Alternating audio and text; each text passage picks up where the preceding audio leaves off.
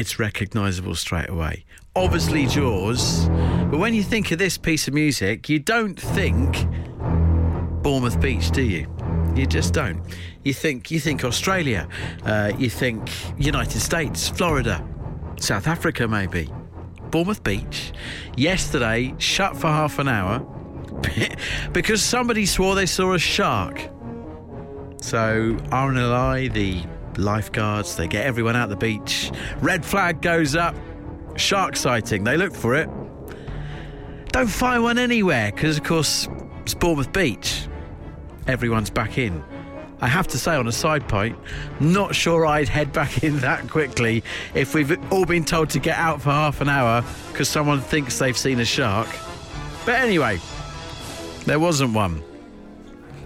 But it's tricky, isn't it? When you think you've seen something, you know you saw it. You tell someone you saw it, but they don't believe you. They can't find it. No one's got proof. What have you seen? I want to hear about your sightings. The things that you saw, a strange sighting. You knew you saw it. No one else believed you. You might not still believe it yourself. You're questioning yourself.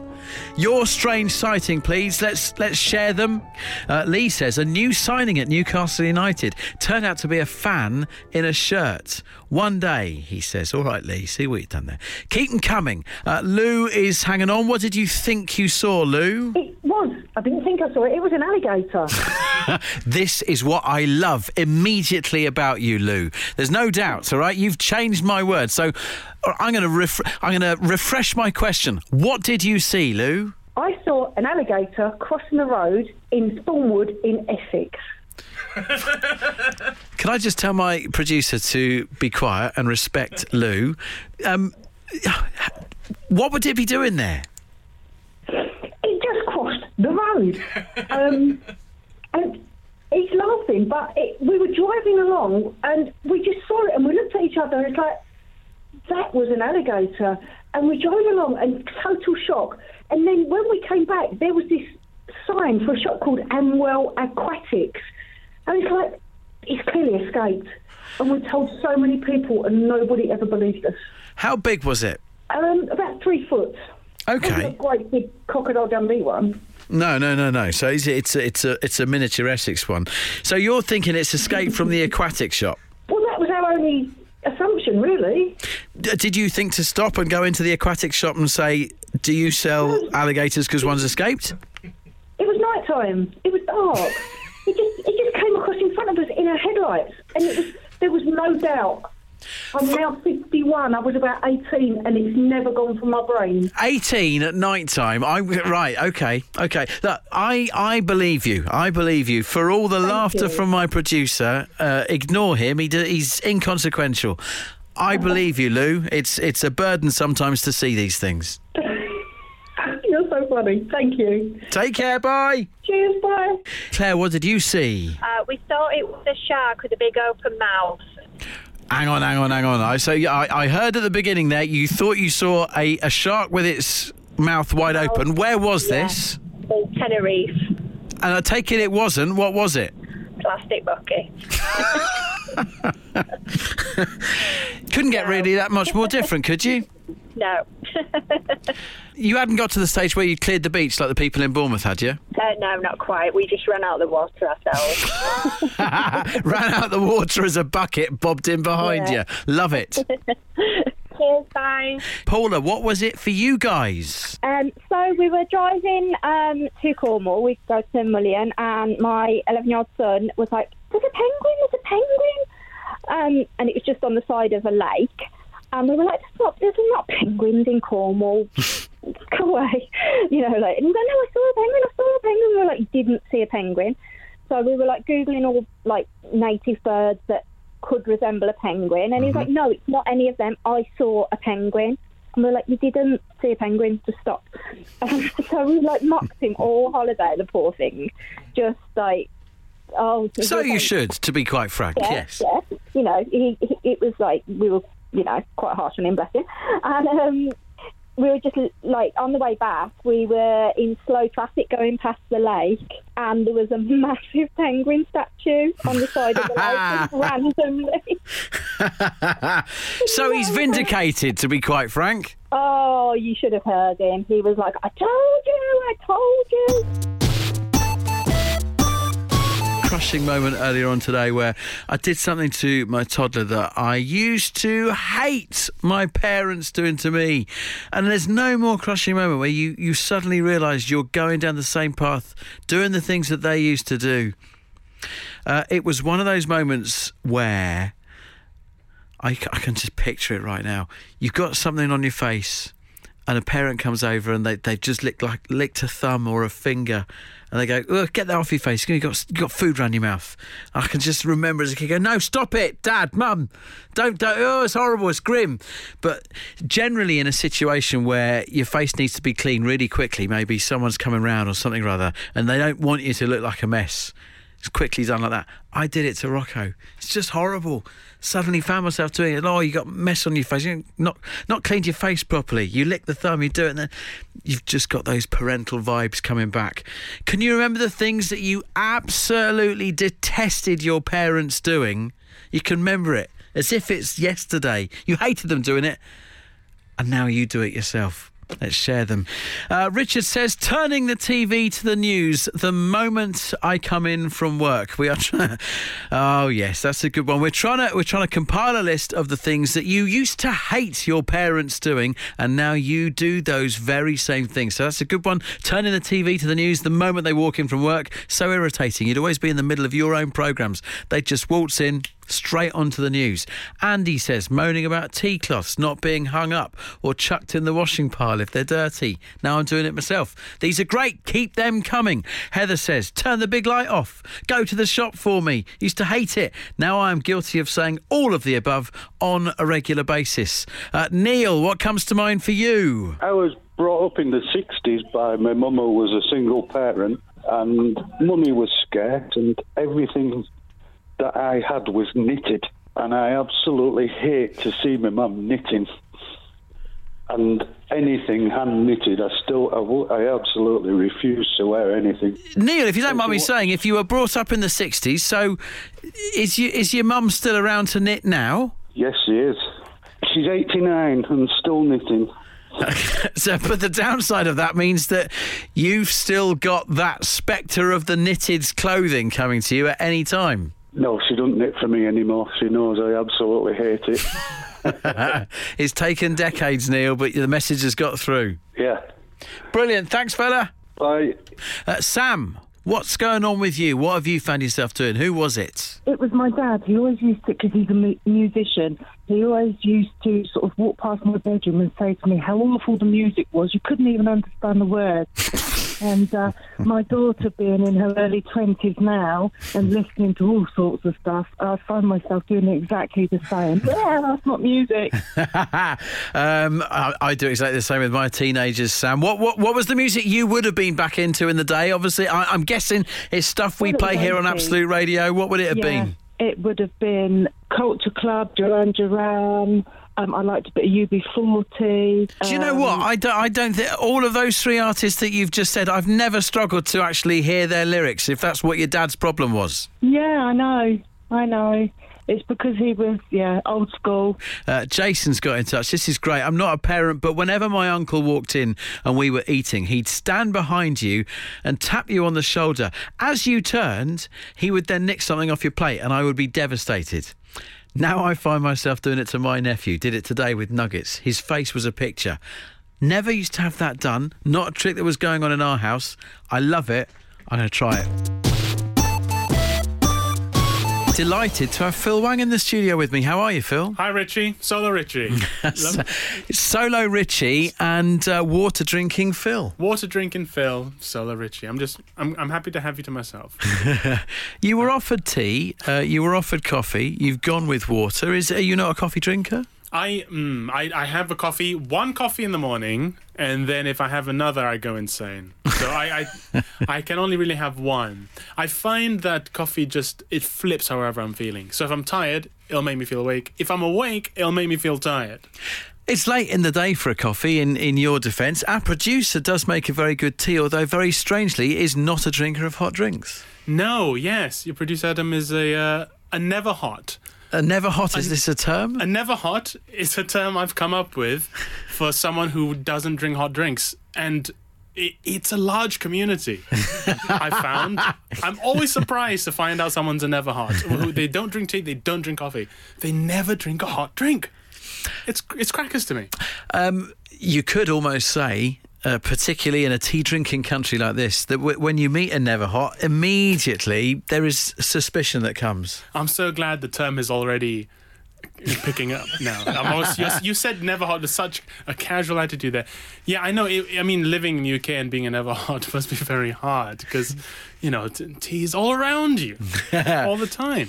We speak about living in the UK. You have uh, a book out, Side Splitter How to Be from Two Worlds at Once. This is exploring uh, the, the two places that you have been able to call home, as in Britain and Malaysia. That's right. Yeah, I grew up in Malaysia until the age of uh, 16. Although I was born in Stoke on Trent, so already I was, you know, a globetrotter before I was even a month old, and uh, and and so I've always lived between these two places that I consider home, UK and Malaysia. And it's a book about the mixed race, mixed culture experience, one which is becoming more and more common, I think Yeah.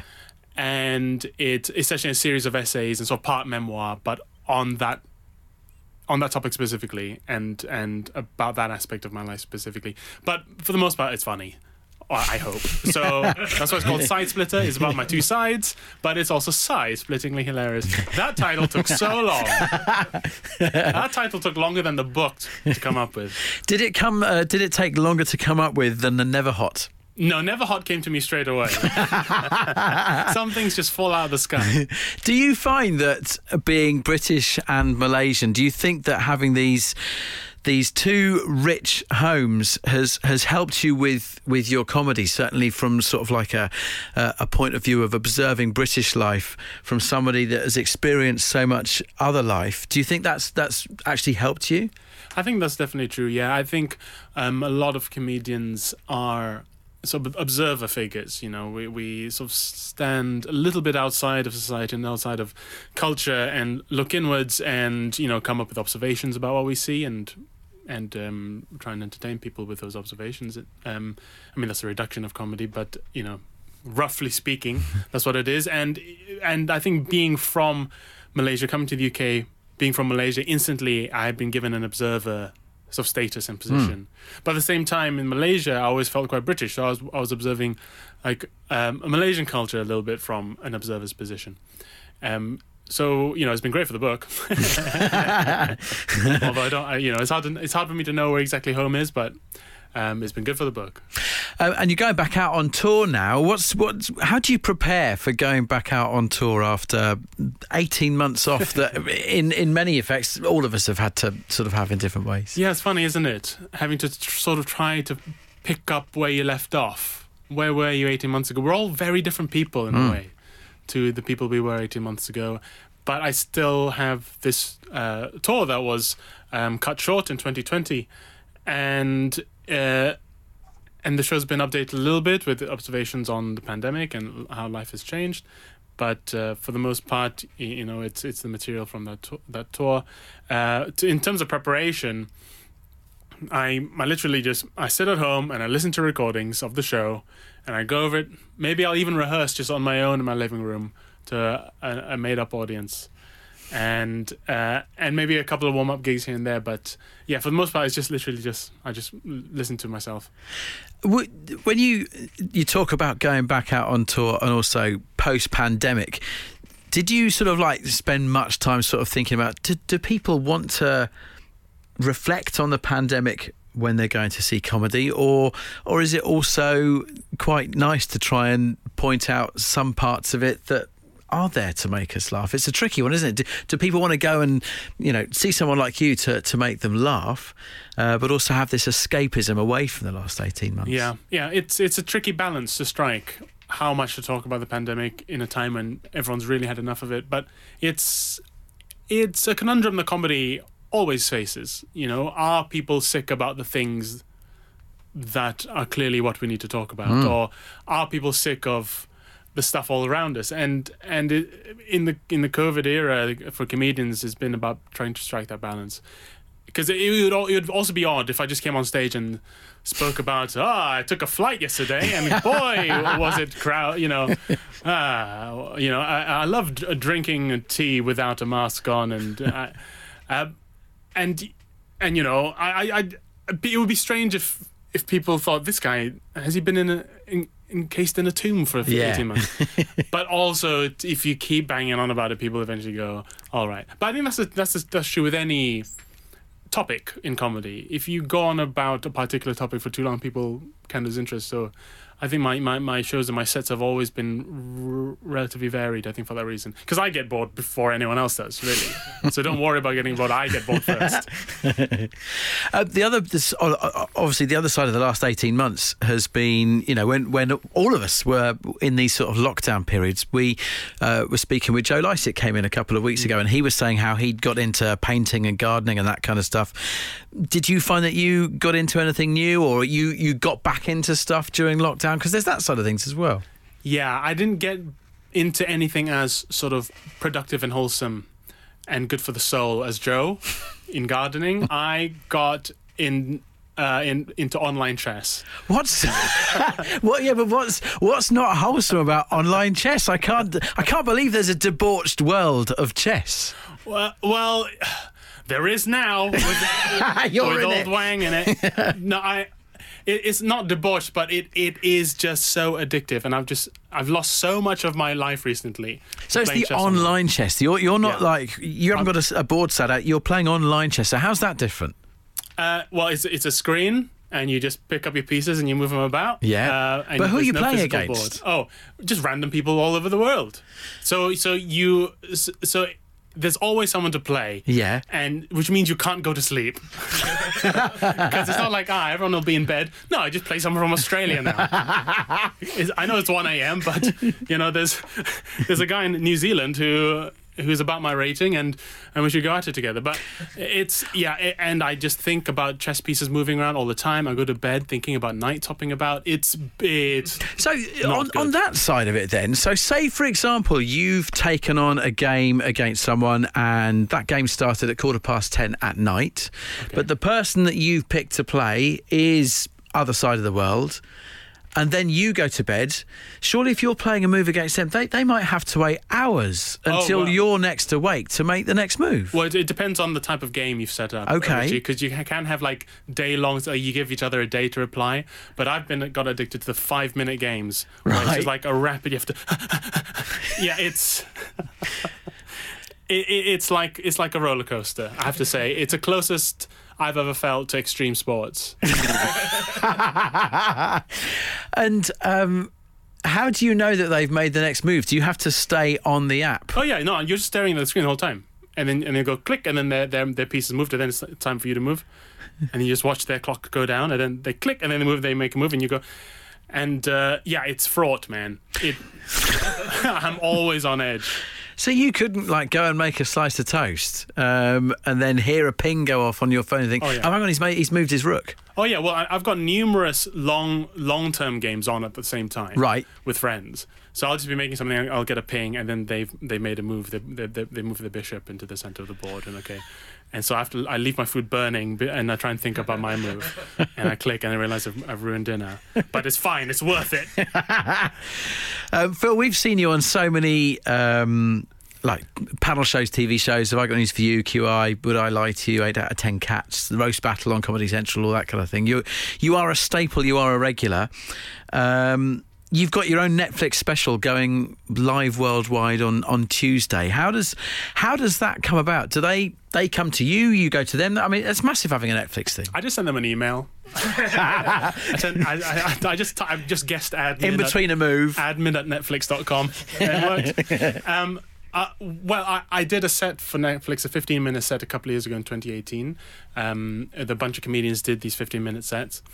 And so we started, uh, uh, uh, I started a relationship then. And, you know, um, uh, since then I, I developed the show. And, uh, and yeah, the, the one thing led to another. I mean, it sounds like we're getting married, but one thing led to another, and uh, they're like, oh, "Why don't you put that show on on our online streaming platform?" which must be so exciting uh, yeah, because it's massive. They're, they're a behemoth.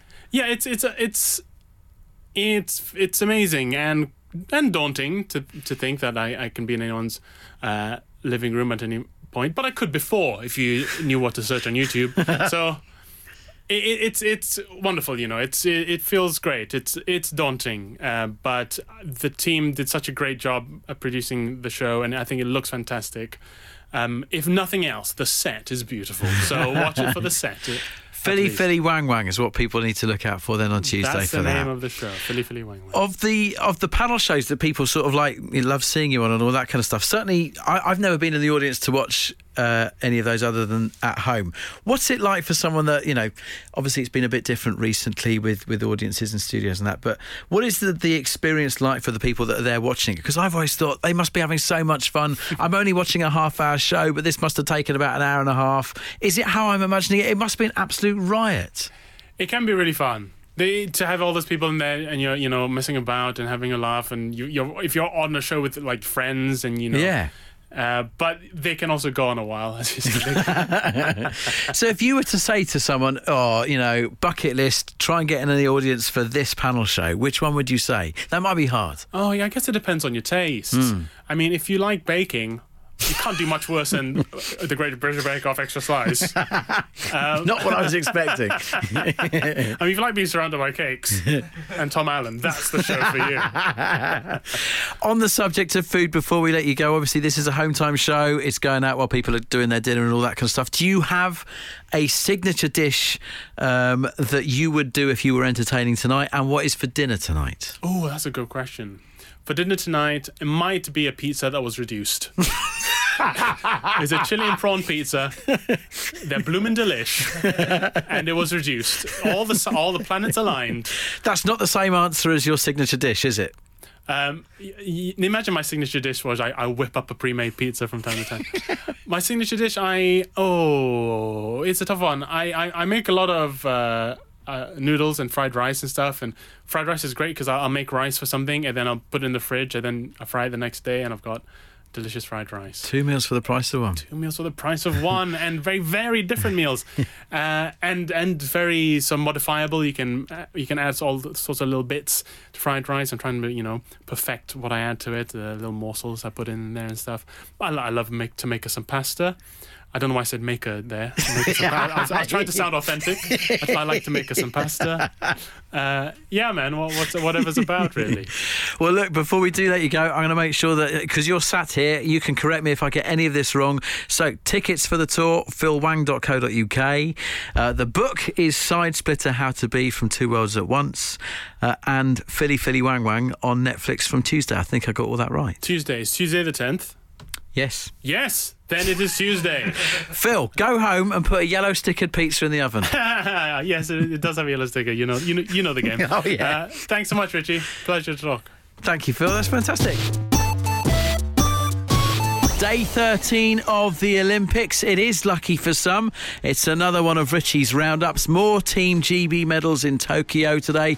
Matt Walls with today's gold. Uh, a cycling one. He's won it in this event called the Omnium. It's crazy. Catch it on the highlights tonight. Truth be told, I've no idea what was going on. Seemed like some kind of 100 lap of the velodrome race where there's all sorts of mini races contained within it that you can win points on. And all that mattered at the end is, which looks exhausting, nobody had more points than Matt Walls, and he wins Team GB's 16th gold of the Games. Brilliant. Uh, speaking of exhausting, sprint kayaking. Liam Heath got a bronze medal in the 200 metre sprint. It was all over in 38 seconds. I couldn't run 200 metres in 38 seconds, let alone kayak it. It's breathless. Uh, and a pole vault bronze for Holly Bradshaw. 51st medal overall in the games with that for Team GB. Pole vault looks amazing to watch. I'd love to have a go at it. I think if somebody actually stood with me at the end of the runway and gave me a pole and said, There you are, go for it.